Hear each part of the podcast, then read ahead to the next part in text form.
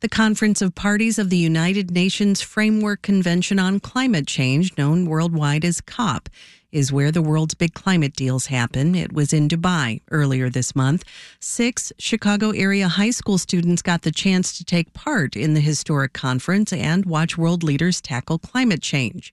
WBEZ's Juanpablo Ramirez-Franco sat down with one of them and has this story.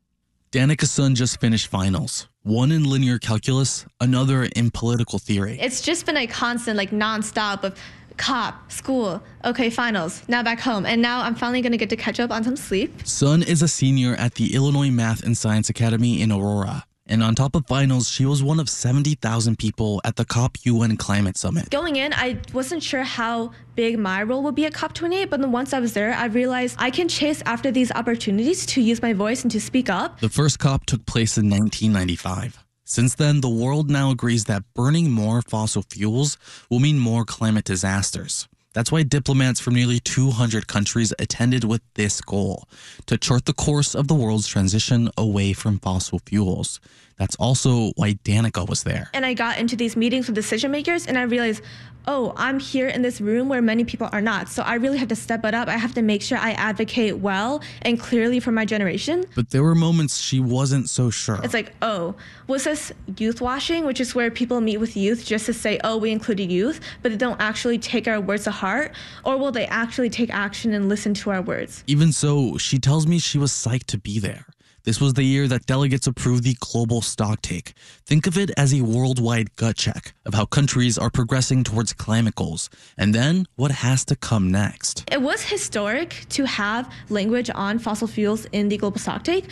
It's something that has never happened before at a COP but it was disappointing because it's not what we wanted. It's not what's needed to ensure my generation has a safe future to grow old in. In the end, leaders went with pared down language. They chose to transition away from fossil fuels instead of phasing them out, leaving some wiggle room for the dirty fuels, a big disappointment for Sun.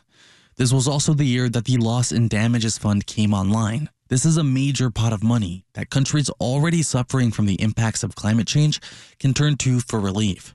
Sun wishes she could be happier about it. So it was really disappointing to see my country, the country that I'm representing at COP 28, take such an insignificant position in the fund and to not be stepping up to the extent that we should be. Of the world's largest economies, the US contributed the least amount of money. Just over $17 million.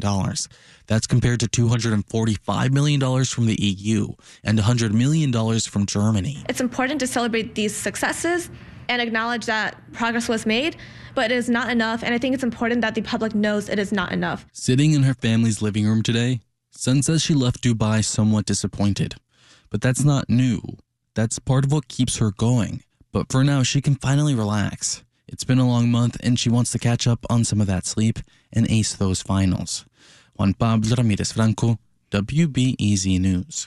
And this coverage is made possible through a partnership between WBEZ and GRIST, a nonprofit independent media organization dedicated to telling stories of climate solutions and a just future.